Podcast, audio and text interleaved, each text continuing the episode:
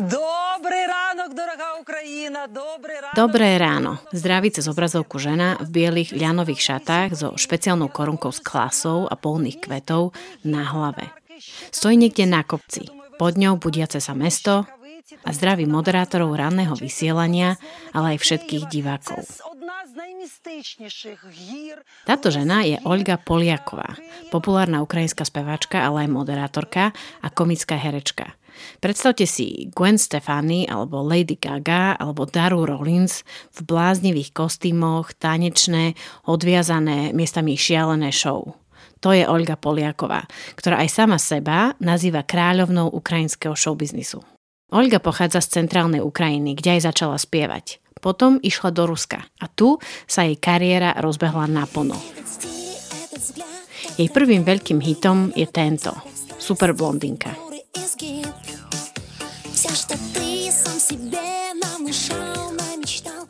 Jej počiatočný úspech sa blízko spája s kokošníkom, čo je taká obrovská čelenka alebo dekorácia hlavy. Je to tradičná ozdoba hlavy vydatých ruských žien, bude to polkrúh alebo má špicatý tvar, výrazný a silne zdobený. Olga ich má mnoho. Ten pre ňu typický, s ktorým začínala, je bežovej farby, vysoký, krásne tvarovaný a zdobený. A teraz ho pred očami divákov rannej show hodila do ohňa.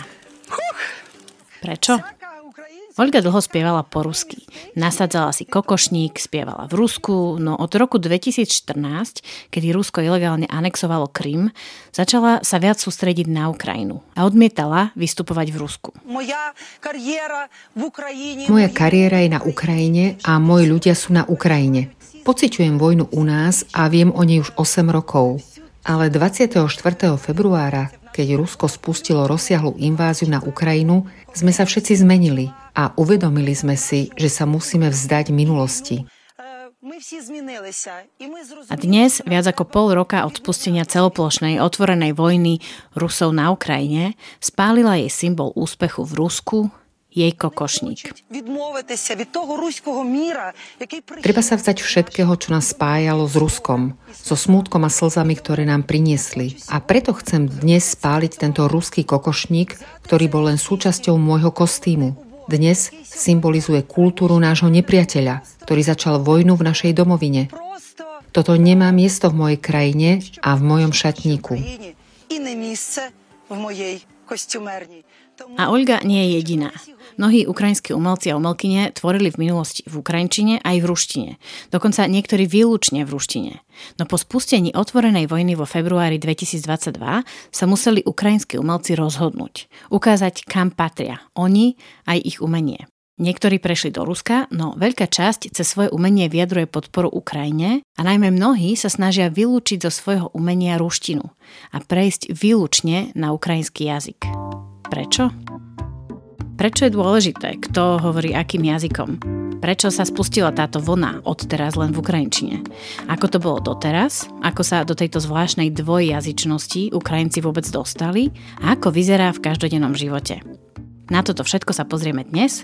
Vítajte pri počúvaní štvrtej epizódy podcastu Noví susedia. Ja som Katarína Urban-Richterová.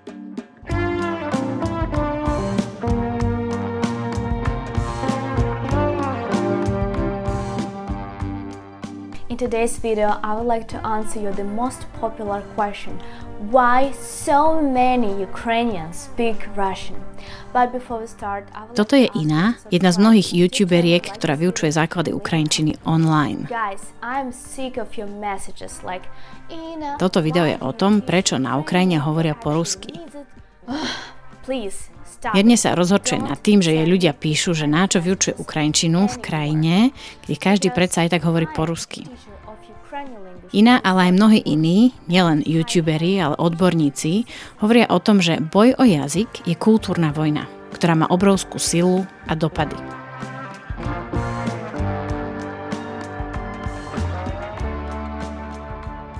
V Ukrajine dnes žije okolo 43 miliónov ľudí. Z nich dnes, teda koncom roka 2022, 24% uvádza, že sú bilingválni, teda že hovoria po ukrajinsky aj rusky. Pred desiatimi rokmi, čo si viac ako polovica Ukrajincov a Ukrajiniek, okolo 57% považovalo Ukrajinčinu za ich materinský jazyk. A zvyšných 40% ľudí na Ukrajine uvádzali ruštinu ako svoj materinský jazyk, ktorý používajú v každodennom živote.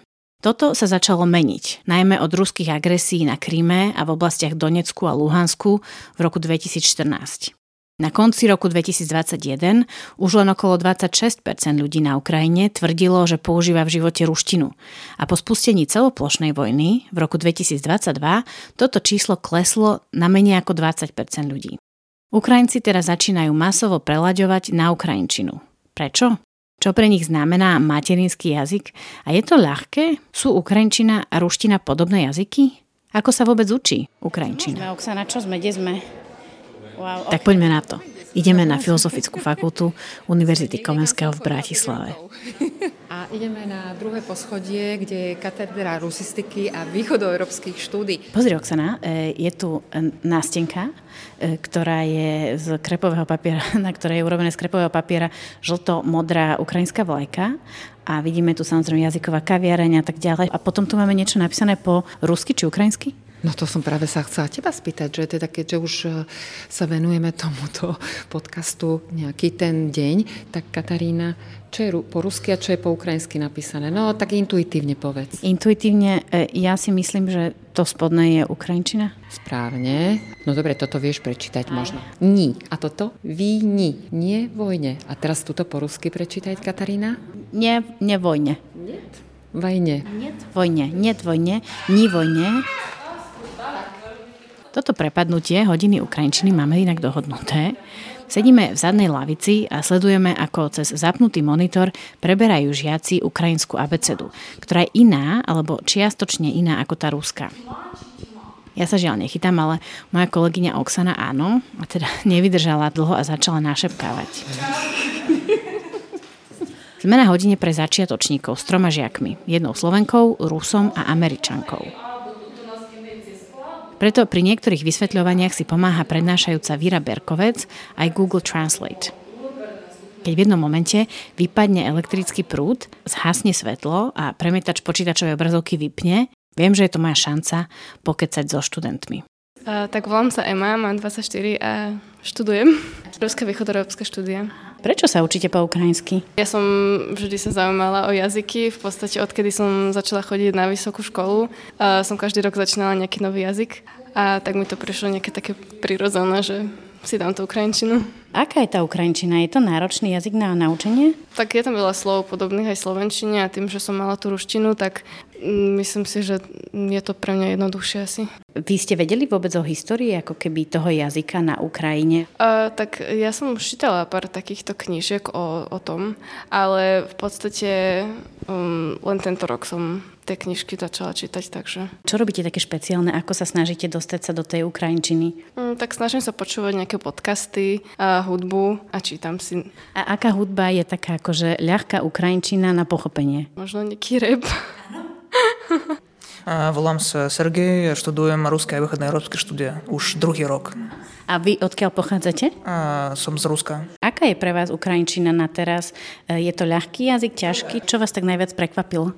А, украинщина – это легкий язык, при тоже, ну, русщина – то мой, мой, мой материнский язык, som ruskohovoriaci, no ešte mm, ťažké v hlave myslieť na ukrajinčine. Takže ešte po 1,5 mesiaci ešte nerozmýšľate po ukrajinsky? A čo je taká ťažká vec, alebo také, čo vás prekvapilo, keď ste sa začali učiť? Môže byť zapamätať, že H to H a I v ruštine to I v ukrajinčine. Ruština mekšie, čím ukrajinčina, ukrajinčina to boli tvrdý jazyk. Prečo ste sa rozhodli začať učiť po ukrajinsky? Pretože mám ukrajinských старых родичів, мой дедушка з України, а мам українське прізвисько Вакуленко, то українське прізвисько. Ну, русина то мой материнський язик, но українщина, myslím, že to v nejakej genetickej pamäti. A napríklad vaša rodina, keď ste im povedali, že sa začínate učiť po ukrajinsky, čo na to povedali? А моя родина была рада, protože мой отец то опозично настроенный россиянин, то против войны и так далее. То был veľmi rád, что som študujem Ukrajinčinu. Staré rodičia tiež boli rady. Um, a toto je Caitlin z Ameriky, z Texasu, ktorá študuje matematiku a slovanské štúdia a vraj vždy sa chcela naučiť po ukrajinsky, lebo je to vraj dôležitý jazyk. A na jej škole v Amerike ho neučia. Bola som prekvapená, koľko spoločných slov majú ukrajinčina a slovenčina. Lebo možno si niekedy myslíme, že ruština je materský jazyk ukrajinčiny. Nie je to pravda. Čo ma prekvapilo najviac je asi fakt, že ide o úplne nezávislý jazyk, ktorý iba zdieľa nejaké príbuznosti s ruštinou. Musím sa priznať, a je to trochu trápne, ale o histórii ukrajinského jazyka a o tom, že niektorí ľudia na Ukrajine hovoria aj po rusky, alebo že nie všetky typy ukrajinčiny sú rovnaké, som nevedela predtým, ako som začala s týmto kurzom. It's been very eye-opening. Добрий день, дуже дякую, щиро дякую, навзаєм. Ну, в українській мові багато красивих слів. А так то ж не професіональна, доконала ukrajinčina. A, будь ласка, будь ласка, і є ще... Docentka Vira Berkovec pochádza z Ukrajiny. Je jazykovedkyňou a v Kýve vyučuje na Kývskej univerzite Tarasa Ševčenka. Na Slovensku aktuálne vyučuje Ukrajinčinu na Univerzite Komenského, na katedre rusistiky a východoeurópskych štúdií. Mám tu študentov nielen zo Slovenska, ale aj z Fínska, USA. Dokonca tu mám niekoľko študentov aj z Ukrajiny. Myslím si, že záujem Ukrajinčinu bude rásť v súvislosti s udalosťami u nás a vnímam to tak, že sa stane veľmi perspektívnym štúdiom aj v ukrajinskej diaspore po celom svete. Inak Virine slova potvrdzuje aj štatistika, ktorú zverejnila aplikácia na učenie jazykov Duolingo. Vraj v roku 2022 viac ako 1,3 milióna ľudí sa dali na štúdium Ukrajinčiny cez nich. A to dokonca aj vo vzdialených krajinách ako Vietnam, Argentina či Japonsko. Ukrajinčina je veľmi melodický jazyk vďaka jej fonetickým špecifikám. Napríklad na konci slov nie je spodobovanie spoluhlások ako v ruštine, potom je častá spoluhláska V, ktorá sa vyslovuje takto a spoluhláska J znie takto. Čiže to navodzuje dojem spevavosti a na rozdiel od ruštiny sa vyslovujú všetky samohlásky. Čiže v ruštine a ukrajinčine sa môžu písať slová rovnako, ale výslovnosť je rozdielna. V ukrajinskom slove hovorila sa píšu tie isté písmená, ale vyslovuje sa inak ako v ruštine, kde sa to isté slovo povie gvarila. A ešte tu máme takú špecifickú črtu, ktorá v ruštine absentuje. A je to vokatív. To je v slovenčine piaty pád. A teda namiesto mama, sestra, brat povedia mamo, sestro, brate. Sestro, brate, druže. Inak Vira tvrdí, že gramatika ukrajinčiny nie je extra ťažká. Samozrejme pády nepustia, ale vraj pri slovenských študentoch si všimla najmä to, že majú problémy s výslovnosťou. A v prípade, že ovládajú ruštinu, pletie sa im s ukrajinčinou. No, slovácké, s ktorými... Ak ovládate iný slovanský jazyk, ukrajinčinu zvládnete. V takýchto prípadoch sa stretávame s tým, že rovnako znejúce slová majú opačný význam. Napríklad v slovenčine čerstvý chlieb znamená v ukrajinčine starý chlieb. Alebo slovo voňať v slovenčine znamená smrdieť v ukrajinčine. Neviem, či ste vedeli, ale ukrajinská abeceda sa odlišuje od tej ruskej. Mne prezradili takú pomocku, ako rýchlo odlíšiť ruské a ukrajinské písmo. I s dvoma bodkami je písmeno, ktoré existuje len v ukrajinskej abecede. Takže keď napríklad vidíte slovo H, I s dvoma bodkami, ako ja, keď sme prechádzali chodbami fakulty a na nástenke boli nápisy net vojne alebo ni, viní, viete, ktoré je po ukrajinsky a ktoré po rusky. A najmä vraj je počutný rozdiel. Či? H i G a v ruskom jazyke toľko G. V ruštine existuje iba písmeno G. V ukrajinčine máme aj G, aj H. Robíme si z toho srandu, že v ukrajinčine hekáme a v ruštine gekajú. Inak možno ste už počuli správy o tom, ako zistujú Ukrajinci, či vojak v ich meste alebo dedine je Rus alebo Ukrajinec. Bolo to aj v správach. Dajú mu ľahký, nenapadný test. Spýtajú sa ho na ukrajinský chlieb, ktorý sa volá palianica. No, je to tak meko vyslovované slovo, že Rus ho tak nevysloví. A dokonca, ak by to aj skúsil, tak nebude počuť rozdiel medzi svojou a ukrajinskou výslovnosťou. Podobných slov na rozoznanie Rusov od Ukrajincov je viac. Ukrajina je obrovská krajina, zložená z 25 územných celkov alebo regiónov a preto je jasné, že Ukrajinčina má aj dialekty. Sú tri. Juhozápadný, juhovýchodný a severný. Neviem, či ste si všimli, že v úvode rozhovoru hovorila Víra o tom, že medzi jej študentov Ukrajinčiny na Slovensku patria aj samotní Ukrajinci. Od vypuknutia vojny na Ukrajine je vraj vidieť zvýšený záujem o Ukrajinčinu práve u Ukrajincov.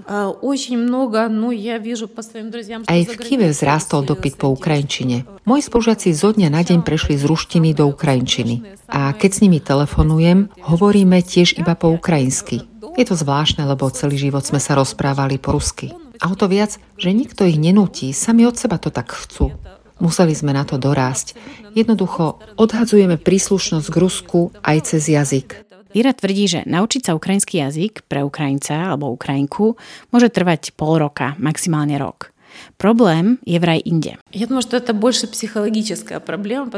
to skôr psychologický problém. Každý Ukrajinec, ktorý žije na Ukrajine, na 100% počul Ukrajinčinu vo svojom okolí. Nie je to, že nevedia po ukrajinsky, ale skôr si urobili blok, že týmto jazykom nebudú hovoriť, lebo je to taký vidiecký jazyk. A teraz je to pre nich mentálne náročné prekliknúť z ruštiny na ukrajinčinu. Pozorujeme, že ľudia, ktorí nikdy v živote nehovorili po ukrajinsky, ho niekde vnútri poznajú, majú ho uložený v podvedomí a teraz ho treba len vybrať a aktivovať. Víra, tak ako mnohí Ukrajinci, uvádza ukrajinčinu ako svoj materinský jazyk. Ale po rusky vie rovnako dobre. V Kieve bola politika, kde sa preferovala ruština a ukrajinčina bola v úzadí. Nebol to prestížny jazyk. Dokonca sa často stávalo, že ak ste nehovorili po rusky, nedostali ste prácu. Jednoducho vyžadovali znalosť ruštiny. Aj v mojej rodine sa to stalo. Môjmu strikovi zničili kariéru len preto, že nosil kozácké fúzy a v práci hovoril po ukrajinsky. Tak toľko docentka Víra Berkovec o tom, ako znie a ako sa naučiť ukrajinčinu. Inak rozhovor nám dala v ruštine a moja kolegyňa Oksana mi ho poctivo prekladala. Avšak počas šiestich mesiacov nahrávania tohto narratívneho podcastu sme sa veľakrát stretli aj s odmietnutím ruštiny ako komunikačným jazykom. A tak sme napríklad s mnohými respondentmi hovorili aj po anglicky, čo budete neskôr aj počuť. Často zaznelo, že respondenti v ruštine hovoriť nebudú.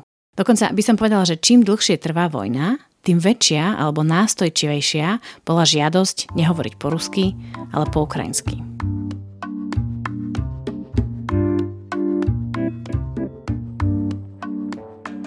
Prečo na tom záleží, akým jazykom hovoria Ukrajinci a Ukrajinky? Je to jedno? Alebo inak povedané, prečo to nie je jedno a ako sa stal jazyk nástrojom, ale aj obeťou na kľukatej ceste dejinami. To mi vysvetlí tento muž. Ніч, яка місячна, зоряна, ясна, видно, хоч голки wyjdę kochane. Dufam, że e, pocitili te e, znenie, prawda, e, tej Ukrajinčiny. Ako samo sebe hovorí, krátkodobý pesimista a dlhodobý optimista. Volám sa Felix Steinbuck, pracujem na Univerzite Komenského. Prišiel na Slovensku učiť literatúre, bohužiaľ ruskou literatúre, no i ukrajinskou literatúre. Profesor Felix Steinbuck vie po rusky, ukrajinsky, slovensky aj poľsky. Preto budete počuť aj odlesky polštiny v tomto rozhovore.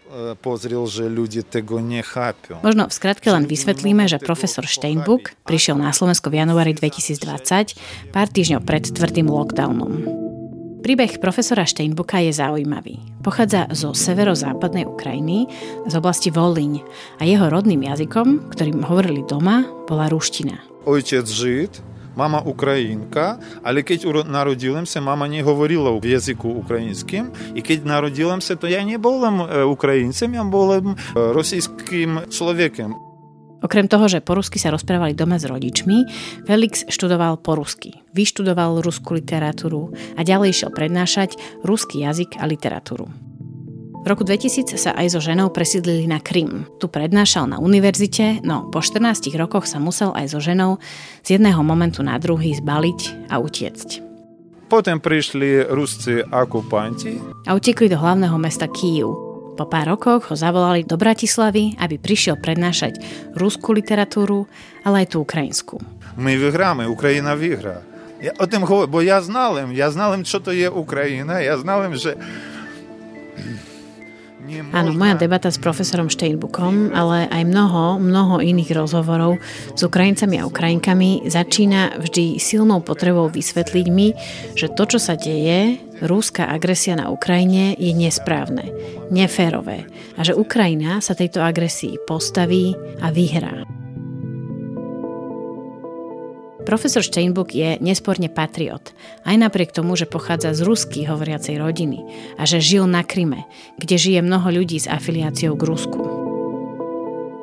Vy nemáte prečo byť patriot. Pravda? Ja mal by byť e, tým e, prorosijským, zostať na Kríme, nedokáže po, uh, vyjasniť, prečo ja jestem taký, ale myslím, že na mojom príklade dobre, dobre rozumieť, prečo Ukrajinci tak stali do boju hm, z Rosijou, bo to gdzieś tam siedzialo vnútra.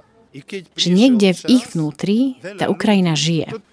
Felix vysvetľuje, že ruská kultúra je v ňom úplne všade, že je ňou presiaknutý. Človek, ktorý vychoval sa na tej kultúre, ktorý kultúru z seba jakby vytiskal, ako Čechov hovoril, po e, kvapce. Ruskou kultúru vytiskal, vy, vy, vyžmykal von po kvapce. Že vy hovoríte, že tá rúska kultúra je celá vo vás, lebo ste vyrastali, po rusky sa rozprávali, všade bola ruština okolo, aj na tom Kryme. A teraz postupne, kvapka po kvapke, žmýkate von zo seba tú ruskú identitu alebo ruskú kultúru. Áno. Toto je jeden príbeh patriotizmu. Priznám sa, že počúvala som ich mnoho, každý iný a všetky podobné. U profesora Steinbuka sa to silno spája s jazykom, pretože je lingvista. Ale aj preto, že, ako mi vysvetľuje, história Ukrajiny sa veľmi spája s históriou ukrajinského jazyka. Kedy presne vznikol ukrajinský jazyk, nevieme. Ale okolo cca 6. storočia začal vznikať z vtedajšej praslovančiny. Okolo 11. storočia, čo je inak obdobie Kývskej Rusii, prvého štátneho útvaru východných Slovanov, sa z tejto praslovančiny a z rôznych nárečí vytvorila tzv. stará Ukrajinčina. Na spísanie pravidiel tohto jazyka si musíme pár storočí počkať. Až oveľa neskôr, cca v 17. storočí, vyjde prvý slovník. Potom pár storočí sa používa táto stará Ukrajinčina všade, v písomnostiach, príbežnom pokeci, na úradoch, na ukrajinský jazyk má vplyv aj grečtina, cyrilika, v ktorej sa píše, turečtina, ale počuť tu aj latinčinu či jidiš. Jazyk sa šíri, aj napriek mnohým prekážkam prežíva a okolo 18. storočia na základoch staroukrajinčiny vzniká novoukrajinčina. Takým veľkým milníkom tohto zmodernenia je vydanie vtipnej básne Eneida od Ivana Kotliarevského. Nechcem tu hádzať zbytočne veľa mien, ale Kotliarevský je dôležitý pre ukrajinský jazyk, alebo jeden z tých najdôležitejších. Jeho Eneida vyšla už v modernej Ukrajinčine, teda de facto v reči, ktorú bežne používali ľudia v Ukrajine vtedy. V malej ruštine, ako kedysi Ukrajinčinu prezývali. Ukrajinský jazyk nevznikal od stola. Neformoval sa v miestnostiach akadémiku, v miestnostiach bogoslovu. Ukrajinský jazyk formoval sa e, živými, prostými ľuďmi na dedine. I ten jazyk bol urobený e, na začiatku Ivanem Kotľarevským a potom Ševčenkom. Kotliarovský a Ševčenko sú dve mená, ktoré treba spomenúť pri debate o ukrajinskom jazyku a jeho pozdvihnutí. Na Ukrajine nemali štúrovcov ako my, ich národobuditelia neboli politici, ale básnici. Hovoríme o období 19. storočia. Taras Ševčenko, pozor, nie Andrii Ševčenko, dnešná futbalová hviezda, ale Taras Ševčenko sa narodil na strednej Ukrajine v čase, keď bola súčasťou cárskeho Rúska. Má ťažké detstvo. Najprv mu žiaľ zomrie mama, potom otec. Mladý Taras je nevoľníkom, ide do služby, odtiaľ utečie, potom sa chce vyučiť za maliara, ale nedostane na to povolenie, potom ide teda pracovať ako pastier. Toto všetko sa mu stihlo stať v živote a nemal ešte ani 13 rokov.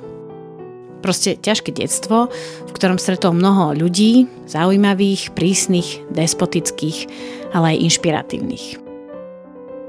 V službe alebo aj na paši si Ševčenko často kreslí, ale aj píše. Šťastnou náhodou sa mu podarí ukázať svoj maliarský talent a jeho bohatý pán mu umožní študovať, až dokonca v Petrohrade. Tu Ševčenko stretá veľkých maliarov, inšpirácie a vytvorí si tu aj mnoho priateľov. I jego e, wykupili z tego rabstwa e, ruski malar e, Karl Brülow. Áno, známy ruský maliar Karol Briul namaľoval obraz a výnos z neho použil na vykúpenie Ševčenka z nevoľníctva. A tak 25-ročný teraz Ševčenko je voľný. Voľný robiť čo? Išiel si ďalej za svojou vysnívanou maľbou, ale zároveň... I začal písať ukrajinčinu i mu všetky hovorili, Прečo píšeš ukrajinčinu? Píš normálnym jazykom, pravda? A on písal, on písal ukrajinským. Áno, využil svoju slobodu aj na to, aby vydal tie básne, ktoré si písal kedysi počas slúženia. Písal ich však nie v ruštine, ale v ukrajinčine. Vydáva teda zbierku básni Kobzar, Kobzar znamená potulný spevák, čo inak nie je náhoda. Keď začal Ševčenko písať v Ukrajinčine, začali ho považovať za ukrajinského Kobzara, šíriteľa ukrajinskej kultúry. Poďme ďalej. Potom, ako Ševčenko vydáva svoju zbierku básni Kobzar, ďalej maľuje a vyhráva maliarské súťaže, ale aj píše, dokonca povesti a divadelné hry, ktoré sú veľmi úspešné. Úprimne, keby bol vašim spolužiakom, asi by ste Ševčenka nemali radi. Taký ten typ, ktorému všetko ide on dokazał, że jest ukraiński język, że on znie fantastyczny, że on e, może przekazać każdą myśl. Dokaże powiedzieć albo wysłać. Powiedzieć, a, każdy pocit. To Szewczenko. On jest naszym takim Mickiewiczem, naszym Byronem, na naszym Puszkinem, jeżeli e, pani e, chce. Ševčenko okrem toho, že evidentne mal obrovský talent na rôzne umelecké smery, bol vynimočný práve tým, že vyjadroval veľké myšlienky a emócie v Ukrajinčine. A vraj navyše krásne. Jeho knihy začali mať úspech. Časť z nich sa rozposlala alebo rozchytala po krajine. Veľa tých veršov ako te piesni, přes ľudí, od človeka do človeka. Že sa to podávalo ústne. Jeden povedal druhému a tak. Po Ševčenka podarilo sa vysvetliť duše ukrajinské v tých veršach. I preto tie verše stavali jakby časťou e, tej e, duši ukrajinskej. Dodnes každý na Ukrajine e, pozná jeho básne. Všetky znajú Ševčenka. Všetci poznajú všetci, na Ukrajine Ševčenka. Všetci poznajú Ševčenka niekedy nawet nie uvedomujú, že to jego verš Že je to tak známe, že ani nevedia, že je to Ševčenko. Že už je to taká ľudová slovesnosť, že ani nevedia, že je to Ševčenko. Áno, áno. Реве та стогне Дніпр широкий, сердитий вітер завива. Верш реве та стогне Дніпр широкий. Позна кожен українець, але не кожен українець знає, že to Ševčenkový verš.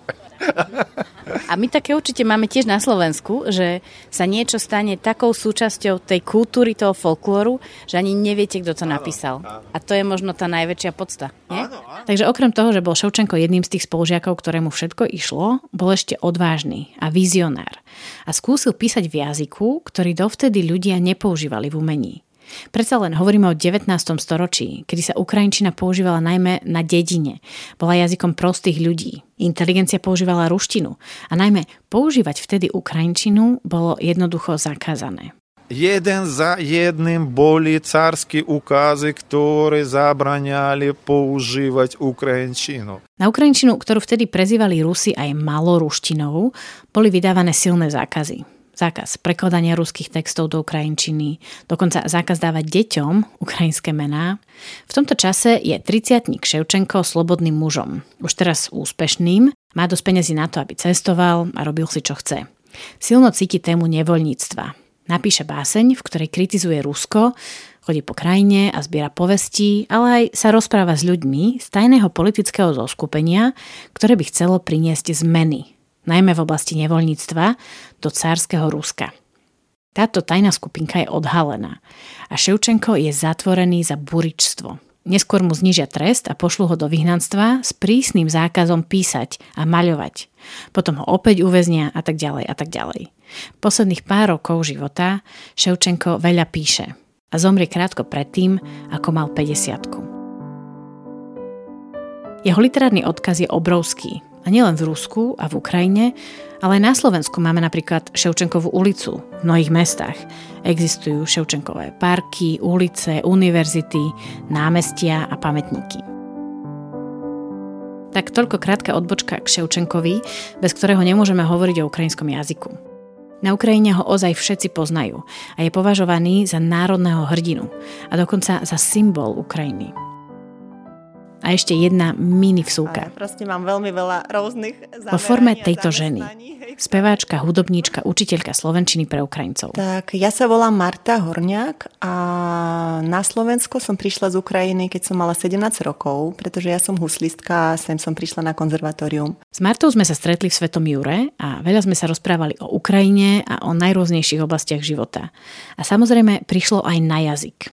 Marta žije na Slovensku už dlho, preto priznáva, že pre ňu naučiť sa hovoriť po ukrajinsky už nie je také ľahké ako pre Ukrajincov, ktorí sa učia priamo na Ukrajine. Troška také bolo niečo, že akoby inteligencia viac sa rozprávala po rusky, ale to tak historicky vzniklo, ale pôvodne ešte pred Stalinom pred aj, bola aj ukrajinská inteligencia, ktorá hovorila po ukrajinsky. A potom z nej vypadlo toto. Môj pradetko, on bol dosť významná osobnosť na Zakarpate, taký agronóm a on písal knihy a potom on písal svoje memoáry pre teda svojich potomkov a on presne začínal svoje memoáry tým, že nebude písať ich po ukrajinsky, ale bude ich písať po rusky, pretože vidí, že ďalšie generácie budú ruskojazyčné. Pritom jeho mama, moja prá, prá babička bola krsná Ševčenka, proste bola akože z takej, to bola celá ako taká veľmi inteligentná rodina na Ukrajine, ale postupne vlastne tá inteligencia, nehovorím, že všade, ale viac menej prešla ruštinu.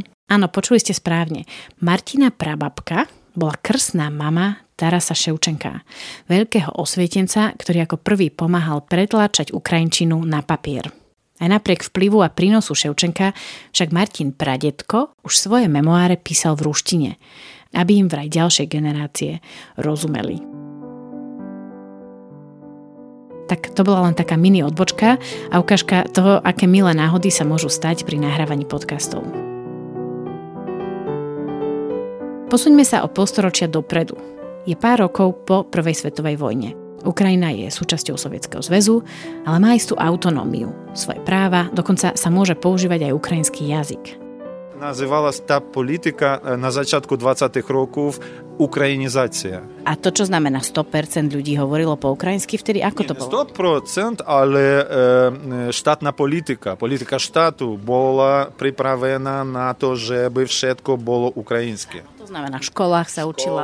Úradovci, úrad a všetko, gazety, rádio i tak ďalej. Toto obdobie trvalo krátko, 10 rokov, do konca druhej svetovej vojny. Potom začalo sa zabíjanie. Všetkých spisovateľov zabili, zaareštovali. Ukrajinských spisovateľov zatvárali, zabíjali.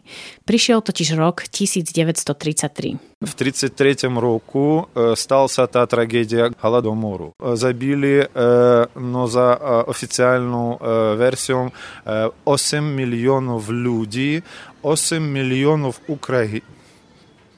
Začína jedno z najťažších období ukrajinských dejín, o ktorom sme hovorili už aj v minulej epizóde. Stalin proste nechal vyhľadovať milióny ľudí. A je to samozrejme aj dnes veľmi ťažká téma. E, prepačte, 8 miliónov Ukrajincov za to, že oni boli Ukrajincami. Obdobie hladomoru a Stalina sa dotýka aj jazyka a ukrajinskej kultúry. Profesor Steinbuch hovorí, že áno, ukrajinské školy boli, ale používať ukrajinský jazyk prípadne hovoriť niečo pozitívne o Ukrajine alebo o vlasti, bolo nebezpečné. Jedno udanie a mohli vás obviniť z ukrajinského buržoázneho nacionalizmu. V súvislosti s e, rozvojom kultúry to bolo strašné. Rusifikácia ukrajinského jazyka sa prejavovala aj tak, že zakázali používať niektoré zvuky jazyka. Napríklad také písmeno G. Zabranili používať ten G v jazyku ukrajinským. To, to strašné veci. Dajte mi nejaké slovo s týmto K, s tou hláskou, čo zakázali. Gudzik. Gombik. Gudzik. Aha. A oni ako povedali, že sa to má povedať? Gudzik. Aha. Takže namiesto gudzik, hudzik. Три слова заставили. Гудзик заставили, гава е, і ганок. Ці три слова заставили. Три слова на všetkий язик. А, наприклад, ґрунт. Зем. Ґрунт, ґрунт. Треба було говорити. Не ґрунт. Takže de facto všetko, čo malo to G v sebe, tak premenovali na H. A to je taká ako nenápadná, taká rusifikácia. Uh, taká nenápadná. Takže za Stalina, v období, ktoré sa volá érou rusifikácie, ktoré inak trvalo fakt dlho, 20 rokov, Ukrajinci pomaly prestali používať G, ale aj celkovo Ukrajinčinu. Poprvé z obavy o vlastný život, ale aj preto, že sa za ňu hámbili. Ukrajinčinu opäť cielenou propagandou volali hlúpým jazykom, jazykom vidiečanov. Це ж таке. Смішні, глупі, то, що є тільки на дідіні. Два моменти. Страх i e, haňbenia. Ako profesor Felix Steinbuch vysvetľuje, rusifikácia, politika potlačania ukrajinského jazyka bola premyslená, veľmi efektívna a na ukrajinský jazyk mala brutálny dopad.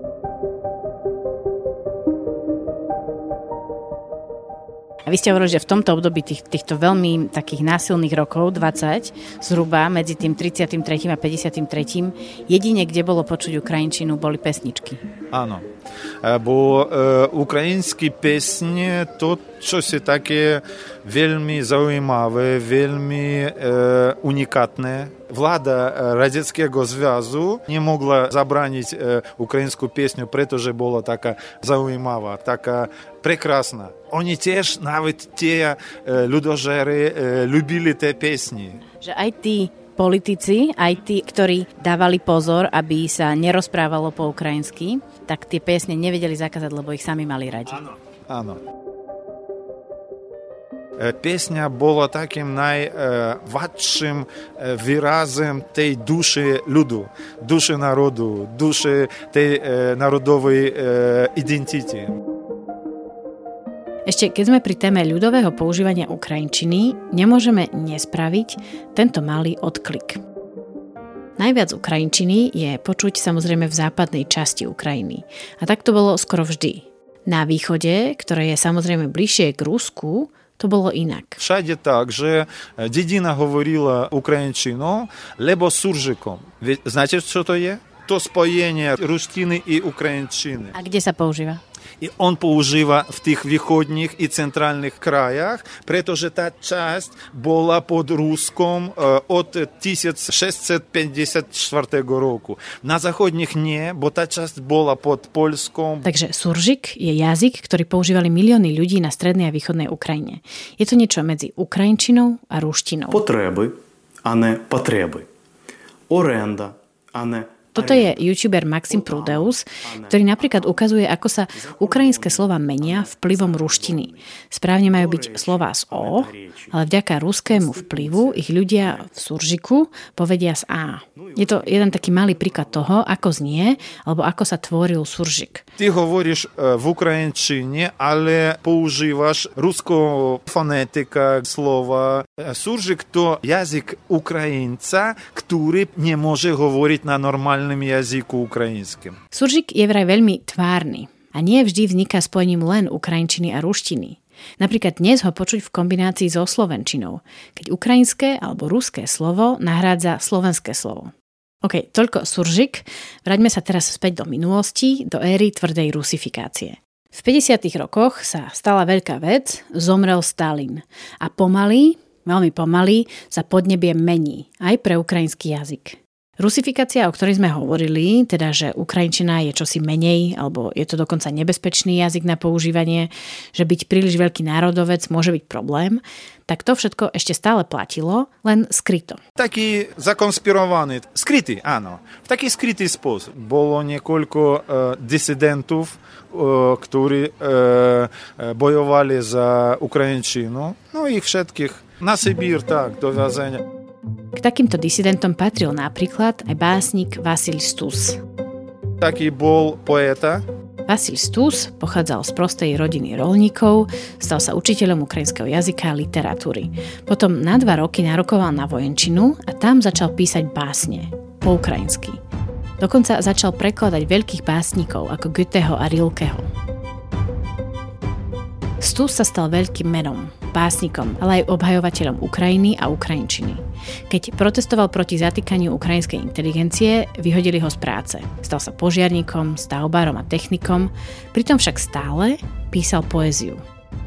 Začiatkom 80. rokov bol zatknutý za protisovietskú agitáciu a propagandu a išiel na 5 rokov do pracovného tábora.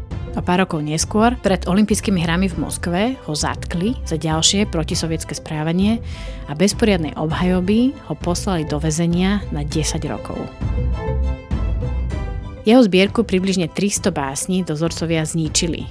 Raz, keď mu objavili zošit s ďalšími básňami, uvrhli ho do samotky, do samostatnej cely na celý rok. Počas toho, ako bol Stus vo väzení, bol dokonca považovaný, aspoň sa o tom šuškalo, za kandidáta na Nobelovú cenu za literatúru. No práve v tomto roku v tábore, podľa niektorých zdrojov na podchladenie, podľa iných za zvláštnych okolností, Vasil Stus zomrel. A úrad jeho smrť ešte dlhé týždne tajili. Zabili go tam w taborze w 86 roku. E, najlepszego poeta na ten moment Dodnes meno Vasilia Stusa znamená veľa pre Ukrajincov. Existujú ceny v jeho mene, pamätné mince, známky, mena ulic v rôznych častiach Ukrajiny a v roku 2022 sa meno Stus dostalo opäť do reálneho, ale aj virtuálneho sveta. Keď krátko po celoplošnej invázii spustili hlasovanie o tom, či názov zastávky metra v Kýve, nástupište Leva Tolstého, by malo byť premenované po Vasilovi Stusovi. Ako to dopadlo asi tušite, dnes sa už nastupuje a vystupuje na zastávke Vasilia Stusa. Asi najabsurdnejšie je, že Stusov tragický príbeh sa nekonal v 50. alebo 70.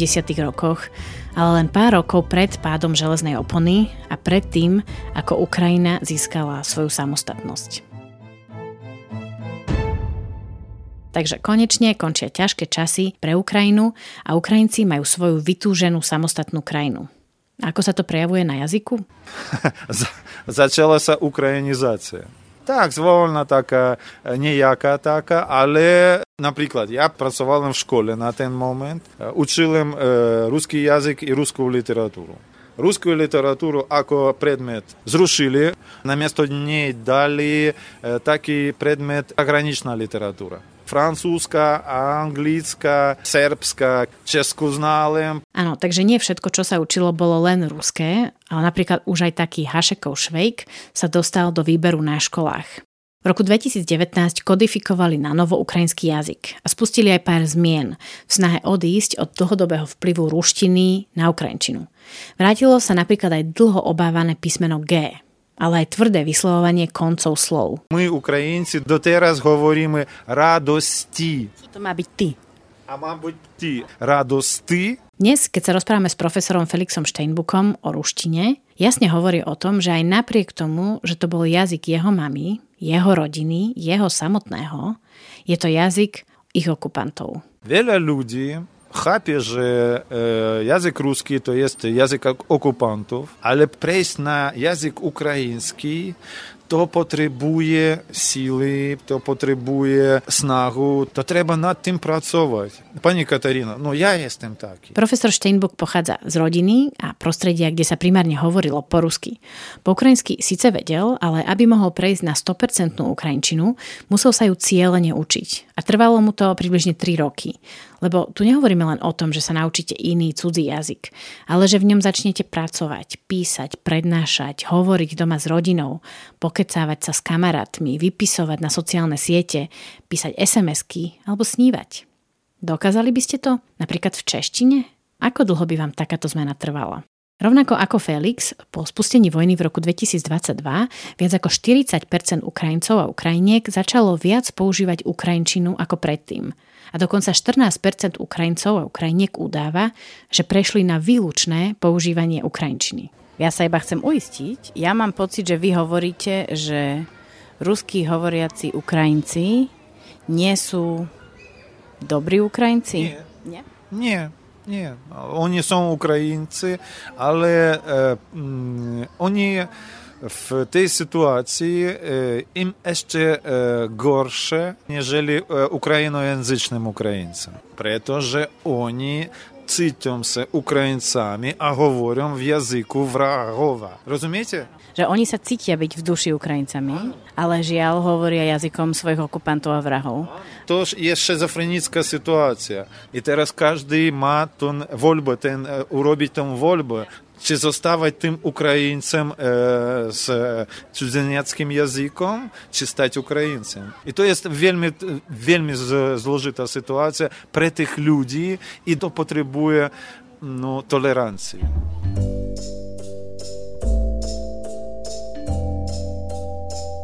Sme zistili, že na Slovensku veľa nevieme o Ukrajincoch. To vás prekvapuje, že my o vás vieme dosť málo? Nie pretože Ukrajinci też nie, nie wiedzą o Slovákach. Ja do tego momentu, kiedy e, przyjechałem, przyszedł na Slovensku żywego Słowaka nie pozrel nic. W živote ste nestretli živého Slovaka?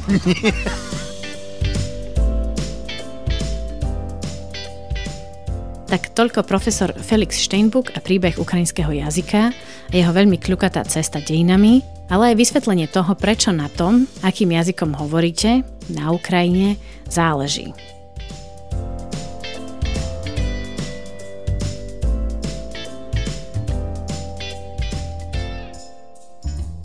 Možno to pre vás znie normálne, že časť populácie hovorí jedným jazykom, druhá druhým a skoro všetci ovládajú oba jazyky a možno vám to príde zvláštne a neviete si úplne predstaviť, ako to vyzerá v praxi. Tak sa poďme pozrieť do reálneho života Ukrajinky Mariny z východnej časti Ukrajiny. Z časti, v ktorej väčšina populácie hovorí po rusky. A ja som Marina Osipova.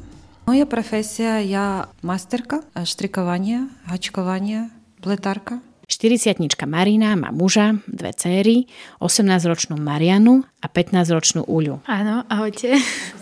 Ja som Uľa, mám 15 rokov, študentka a pochádzam z Karchtieva. A žiješ v Banskej Štiavnici so svojou mamou, máš to tu rada? Aké to je? A, áno, mám to rada, ale asi už do konca života nebudem ísť do nejakých miest, kde je veľa kopcov. Áno, takže Banská Štiavnica je super, len keby tu neboli tie kopce. Áno, áno. Inak ak sa s nimi stretnete naraz, tak zistíte, že vyzerajú ako sestry. Môj prvý jazyk, materinský, to je ukrajinský jazyk. Moji rodiče pochádza z Žitomírskej oblasti, kde rozprávajú všetky po ukrajinsky. Keď bola Marina malá, jej rodičom pridelili prácu na úplnom východe krajiny v Charkive.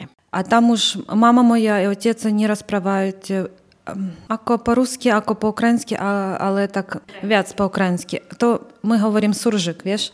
І не то, і не, і не так, і не так. To svoj taký je už jazyk. Suržik sme si už spomínali, že je to ukrajinčina zmiešaná s ruštinou, ktorá sa používala viac v rurálnych oblastiach.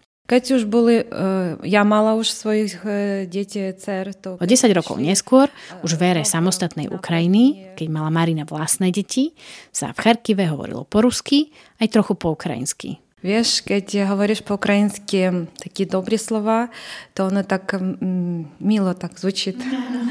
tak my hovorím kochaný, tam také slova, oni tak milujúca, keď hovoríš. A keď chceš tak prísno, to hovoríš po rusky. to pravda. Takže vy ste sa rozprávali doma v tvojej domácnosti s mužom a s dvoma cerami po rusky, ale sem tam si tam dala nejaké ukrajinské slovo, e, keď si niečo také milé chcela povedať a tak, ale hovorili ste viac po rusky ako po ukrajinsky. Дома говорили а, і по-русски, і, і по-українськи. В праці по-українськи, то працювали такі штатні інституції, то мали по-українськи všetky dokumenty po ukrajinsky, ale mohli hovoriť i po rusky. To, čo tu opisuje Marina, je situácia, ktorá vznikla po roku 91, keď vznikla samostatná Ukrajina. Vtedy sa ukrajinčina stala úradným jazykom na Ukrajine a Marina musela v práci hovoriť po ukrajinsky. Ale jej študenti, pletenia a háčkovania, tak tí s ňou mohli hovoriť po rusky aj po ukrajinsky. Dvojazyčnosť bola evidentne témou vo východnej časti Ukrajiny. Preto v roku 2019 prišiel zákon, ktorý sankcionoval preferovanie ruského jazyka. Keď ste napríklad prišli do obchodu a predavačka by vás oslovila nie v ukrajinčine, ale po rusky, dostala by pokutu. Avšak vy ako zákazník máte právo pokračovať v konverzácii po ukrajinsky, ale aj po rusky. Platilo to aj pre kaviarne, pošty, štátne a vzdelávacie inštitúcie.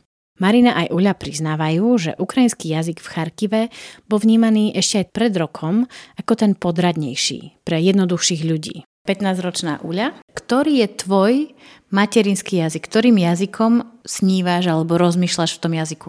Mm, ukrajinština. 100% ukrajinština. A no je to taká ťažká otázka, lebo ja som z toho regiónu, ktorý bol pod e, vplyvom Ruska 300 rokov aj viac. Áno, ak spoznávate tento hlas, je to tá istá Uľa, s ktorou som hovorila v minulej epizóde na konci o jej skúsenosti z ukrajinského detského tábora. V minulosti, pred rokom napríklad, Uľa hovorila štandardne doma s rodičmi a sestrou, ale aj s kamarátmi po rusky. V škole mali triedy v každom ročníku ABCD.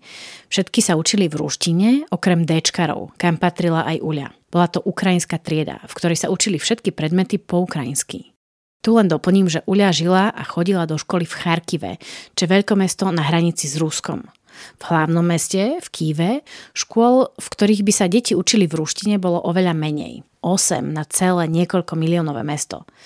A napríklad pred dvoma rokmi štatistiky ukazujú, že 90% študentov stredných škôl na Ukrajine študovalo v Ukrajinčine.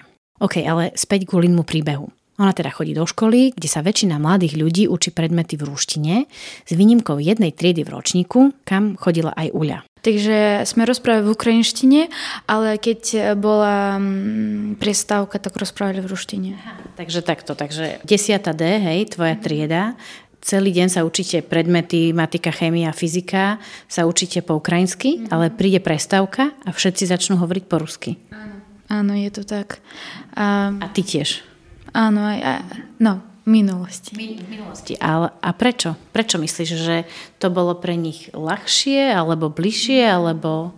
Ja myslím, že proste nebolo to také dôležité podľa nás. A ja myslím, že keď nezačala by tá vojna, tak aj ja by teraz rozprával v ruštine ty si sa v istom momente rozhodla, mm. že už nebudeš hovoriť po rusky, aj keď po rusky vieš, a že budeš hovoriť výlučne po ukrajinsky. Kedy to bolo? Bolo to v júne 2022. To bolo, akože Buča bolo na konci apríla a, a Azovstal, Mariupol, všetko prosto bolo v kope a počúvam tú ruštinu od, neviem, od všetky, od sestry, od mamy a ja, že a môj mozog proste stop, Uľa, ty si Ukrajinka. Uľa sa teda rozhodla a jedného dňa prešla z bilingválneho používania ruštiny a ukrajinčiny výlučne na ukrajinčinu. Prvý týždeň bolo tak akože reálne ťažké trošku rozprávať v ukrajinčine, lebo mm, no 15 rokov rozprávaš si v ruštine a musíš e, proste ako iný jazyk mať, lebo v ten moment ešte aj mama rozprávala v ruštine, aj sestra a všetky rozprávali so mnou v ruštine, ale ja som snažila a teraz rozprávame v ukrajinčine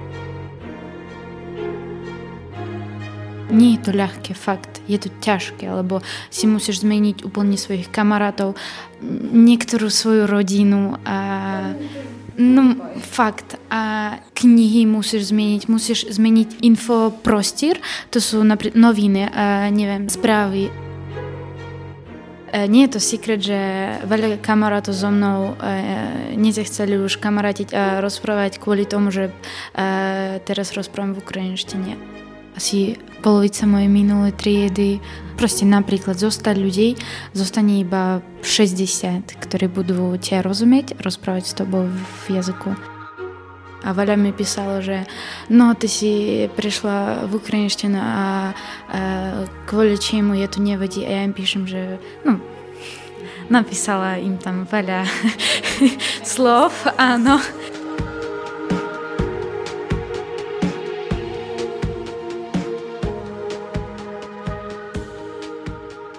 Uľa sa mi snaží vysvetliť, ako to fungovalo. Opisuje takú obyčajnú situáciu. Pred rokom išla v jej meste Charkiv kúpiť chlieb. Keď v obchode začala hovoriť po ukrajinsky, nastalo ticho, ľudia sa na ňu zvláštne pozreli a tak Uľa rýchlo preladila na ruštinu. A dnes, 8 mesiacov potom, čo začala vojna, keď išla do obchodu v Charkive a pýtala si chlieb po ukrajinsky, opäť nastalo to sekundové ticho ale Uľa už tentokrát nepreladila a vypýtala si chlieb ešte hlasnejšie v Ukrajinčine. Odkedy Uľa spravila toto rozhodnutie, hovorí s ňou jej mama Marina výlučne po ukrajinsky. S jej staršou dcerou hovorí mama Marina len po rusky. A s jej mužom teraz hovoria po ukrajinsky, ale ruština sa sem tam stále pritrafí. Marina hovorí, že nie každý na Ukrajine vie preladiť z ruštiny na ukrajinčinu z jedného dňa na druhý ako uľa. A určite je to iné pre mladých ľudí ako tých starších, ktorí sú s tým jazykom spätí už niekoľko dekád. A ľudia, ktorí už tam половину свого старші трохи, вони мусять потроху pomalšie sieti, počúvať muziku, čítať a tak ďalej. Toto je teraz, že už teraz ľudia začínajú hovoriť výlučne po ukrajinsky, to je veľká vlna teraz mm-hmm. na Ukrajine, hej, je to tak? Áno, je to tak. A je to medzi mladými, je to medzi staršími ľuďmi? Medzi všetkými. Inak je to pravda, že mnohí Ukrajinci a Ukrajinky prechádzajú výlučne na ukrajinský jazyk, keď sa totiž niečomu začnú venovať modné časopisy, tak viete, že už je to mainstream. A práve pred pár týždňami vydala ukrajinská L manuál 10 rád ako na to, keď chcete prejsť na ukrajinský jazyk. Asi ste si všimli, že počas celého rozhovoru, ale aj v celom podcaste sme sa rozhodli nehovoriť Charkov, ale Charkiv. Nie Lvov, ale Lviv. A nie Kiev, ale Kijiv. Prečo? Spravme si takú malú odbočku. Pozrite, či vám idú sekundy? Už idú. Super, dobre. Tak, tak začneme. Tak ja som Vladislav Jackovi, ja som obyčajný študent z Ukrajiny, študujem žurnalistiku na Univerzite Komenského na katedre žurnalistiky. Vladislav je fact-checker pre náš podcast Noví susedia, teda moje získané informácie a rozhovory ešte raz preveruje. Hneď v úvode našej spolupráce sme veľa hovorili spolu o tom, ako budeme pomenovávať rôzne ukrajinské reálie, názvy miest, obcí, riek a námestí. Hlavné mesto Ukrajiny my na Slovensku poznáme pod menom Kiev, no po ukrajinsky sa povie Kyiv. Prečo tento rozdiel?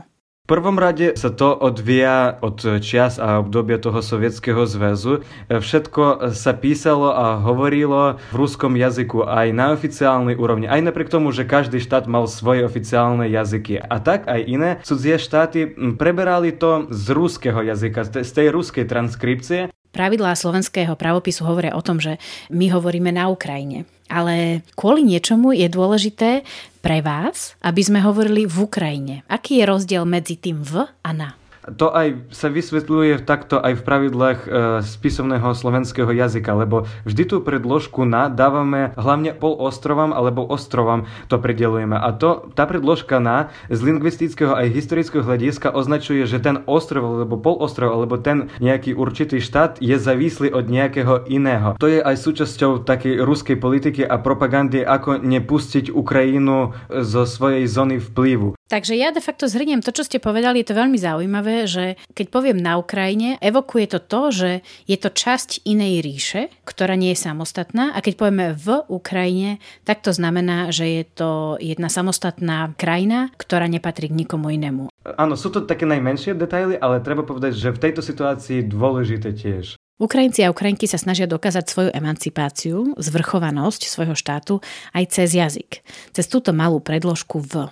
Áno, pravidlá slovenského právopisu jasne hovoria o používaní predložky na Ukrajine a my ich nejdeme meniť ani nikoho nahovárať na nespisovnú slovenčinu. Ale ako mi vlád, Marina a Uľa vysvetľujú, ak v dnešnej dobe, v čase otvorenej vojny, hovoríme názvy miest v Ukrajine po ukrajinsky, prípadne používame aj predložku v Ukrajine, ukazuje to im, že vidíme a počujeme, registrujeme Ukrajinčinu, že chápeme, že Ukrajina a jej ľudia sa dnes nachádzajú v ťažkých časoch a chceme aj takýmto úplne malým gestom ukázať s nimi spolupatričnosť.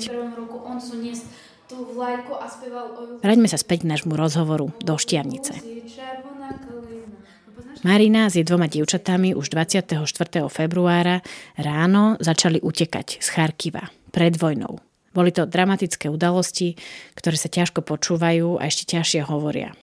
Nakoniec sa po pár týždňoch dostali na Slovensko, najprv do Bratislavy a odtiaľ do Banskej Štiavnice. V Štiavnici stretla Marina Sašu. Potom my chodili na obed, Chodí, áno. hrali vo vlake, pamätáš? Áno, prišli ku nám na večeru. Piknik. Chodili... Uh, Myslím, že sme si, myslím, že sme si veľmi blízke. Áno, už, už potom rozprávali i pro život. Ako kamarátky, kamošky už rozprávajú. áno, už o Sekretики, hocičom. sek tajemnice, sekretiki. Tajnosti. Saša je umelkyňa, ktorá tvorí krásne šperky a zároveň aj podnikateľka. Ty si Slovenka?